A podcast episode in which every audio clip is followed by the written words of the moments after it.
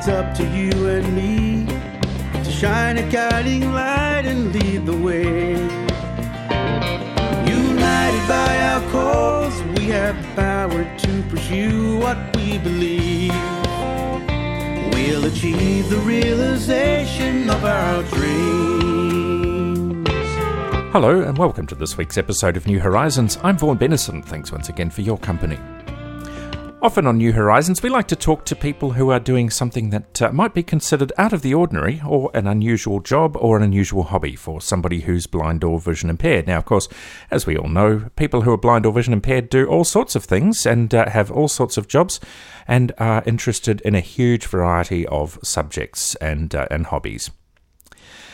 Chas Moller Nielsen joins us today from Brisbane with a very interesting hobby and uh, something that uh, might be considered generally a little bit dangerous for someone who's blind or vision impaired. Chaz, welcome to the program and thanks for joining us. Thank you for having me. Tell us about you and uh, what you do and where you live. Okay, well, I live in Brisbane. Currently, I'm looking for work. I'm not, uh, but I do a lot of do a bit of music, like piano, um, and vocals, and that's pretty much it. That's all I have on the agenda at the moment, to be honest. Quite frequently on New Horizons, we like to feature people who do things that would be considered unusual or out of the ordinary for blind and vision impaired people. And you're one of those people, and uh, it's really exciting to talk to you because it's something I've always been really keen on, and that's motorcycle riding. Tell us how that came about and what sparked your interest. I grew up in a small town called Babinda, um, which is up in up in North Queensland, and I guess uh, the easy way to describe it is just it's a sugarcane town. So you know, um, there's a lot of sugarcane paddocks, and that's how a lot of people get. Um, well, not everyone, but quite a lot get their income. Um, my cousins had peewees, which were uh, little motorcycles for kids. Um, so I got to sort of ride around on them and they were fun. And then after that, I just um, my dad had an old motorcycle that my granddad had, and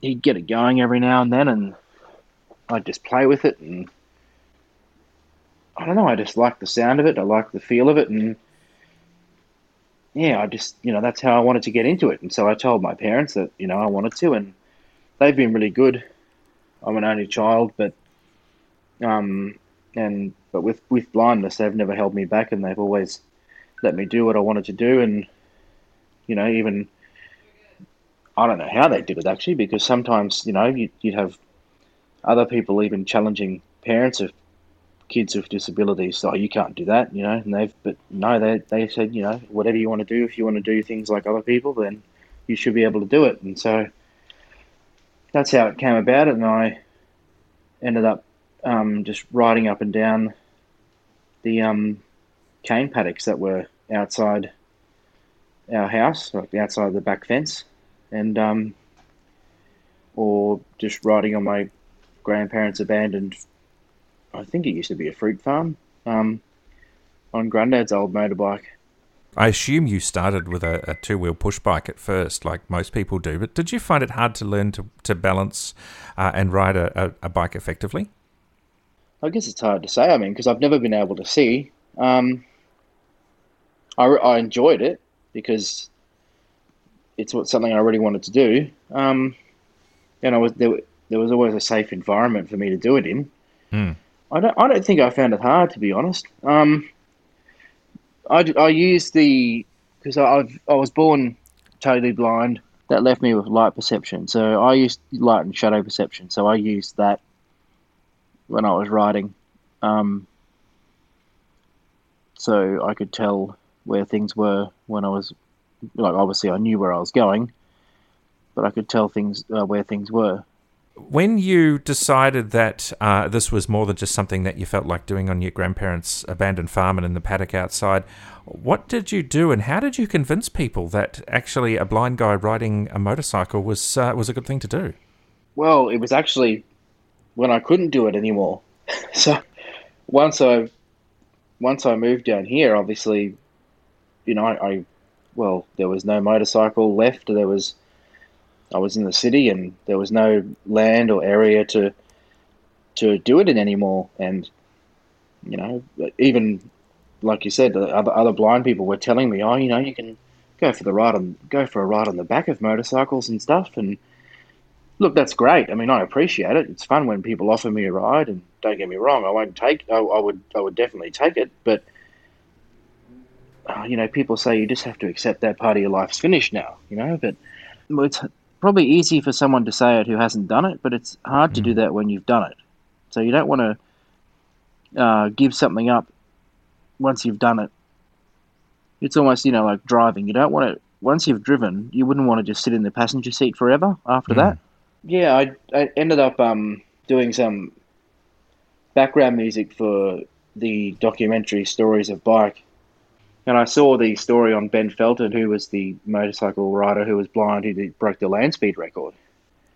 That's actually what got me back into it. I was like, well, so there is a way to do it. I can actually get back into riding. And so I thought, well, I want to do it. I, I want to be able to do it. You know, if, if he can do it, I can. And, you know, I ended up talking to one of my roommates, and it turns out he actually had his number from Blind Cricket. So I ended up being able to talk, to talk straight to him. And I said, How did you do it? And he told me how he did it um, he because he's from New South Wales, he contacted Motorcycling New South Wales. So he said obviously there should be a Motorcycling Queensland because there's a motorcycling Australia. He said so contact them, and so I contacted them and told them how I grew up, you know, liking motorcycles, how I used to ride, and that I've moved down here and now it's come to an end, and I'll want to get back into it again. And they said, "All right, well, we'll give it a go. Did you encounter a lot of opposition, particularly once you started with other people saying, "Oh, come on, there's no way you can do this"? There was, well, yeah, like there was. Um, it was just surprising because I actually approached, you know, NDIS companies at first, saying, you know, look, do you reckon you could um, help me do this? And they was they said, oh yeah, you know, we'll, we'll, we'll look into it. We'll look into it. And they said, oh look, it's it's a really hard thing to do. We just don't know if we're going to be able to get you to do this. And I just couldn't understand it, and nothing against the companies, but what I just I couldn't understand, I was thinking, hang on, the blind people are doing rock climbing, they're doing horse riding, they're doing skydiving, but yet they're not letting me on the front of a motorcycle. They're saying it's going to be too hard. I said, well, it is not. It, it can't be. So that was really the only opposition I had because after that I just said, well, stuff it, I'm doing it because thanks to Ben, he told me how to, you know, how to do it, and he explained to me how he did it.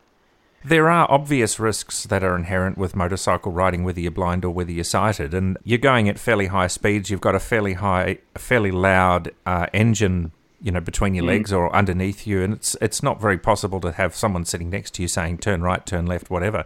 How do you do it? He used to have someone following him on a motorcycle, and they would use UHF radio uh, communication. So they'd have the radios clipped onto each other and headphones in the ear, and the person would just be giving directions. So he told me that's how he did it, and I, that's what I told Motorcycling Queensland. So they took me out to their Queensland Moto Park, and they um, gave me an assessment out in a little um, a little area where they tested me with um, UHF radios and uh, one of their small dirt bikes, and um,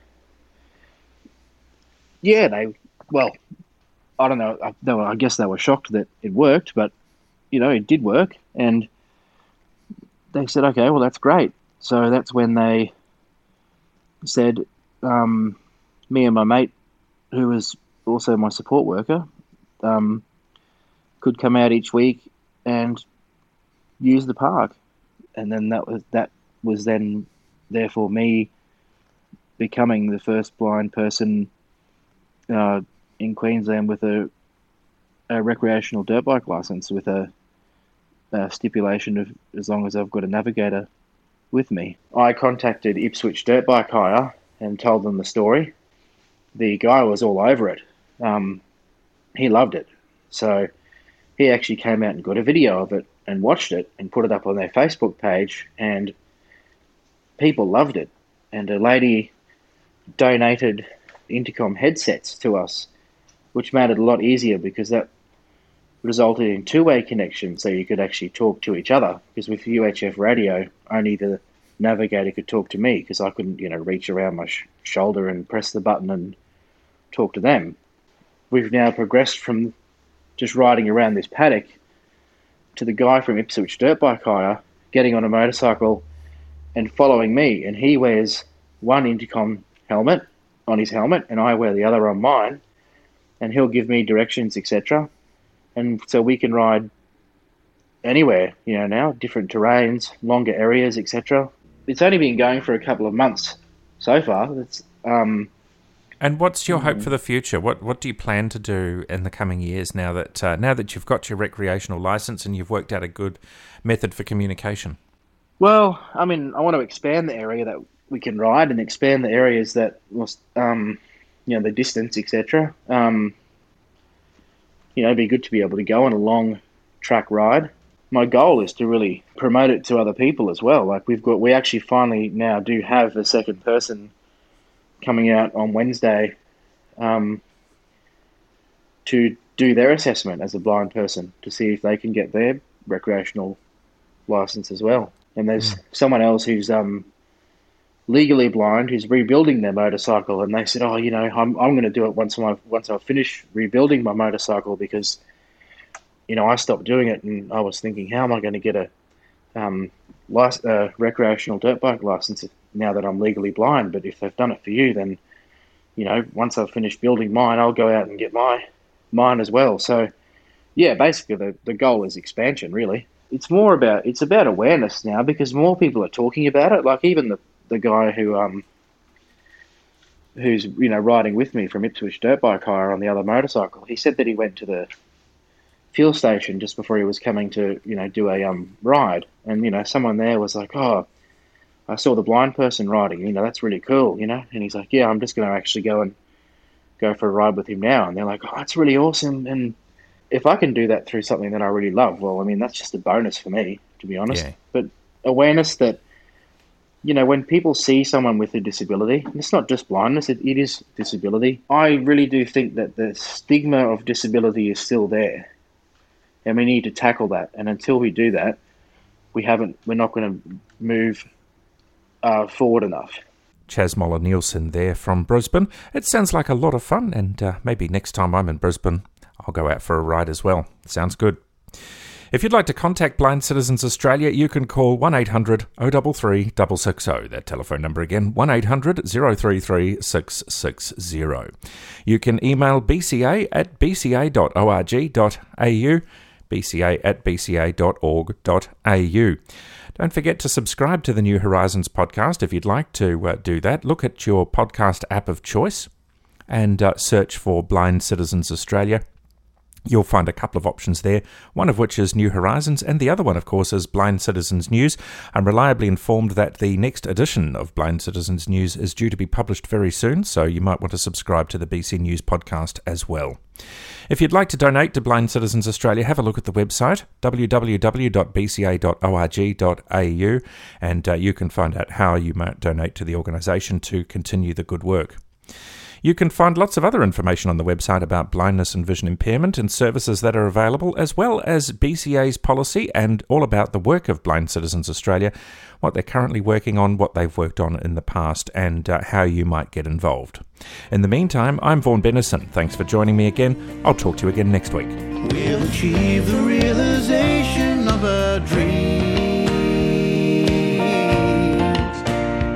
Of our dreams.